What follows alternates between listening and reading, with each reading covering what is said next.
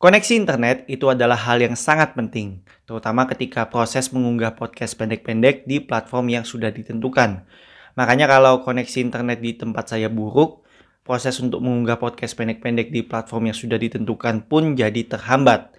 Tapi meskipun koneksi internetnya bagus, kalau ternyata platform tempat saya mengunggah podcast pendek-pendek lagi bermasalah, maka proses untuk mengunggah podcast pendek-pendek juga jadi terhambat.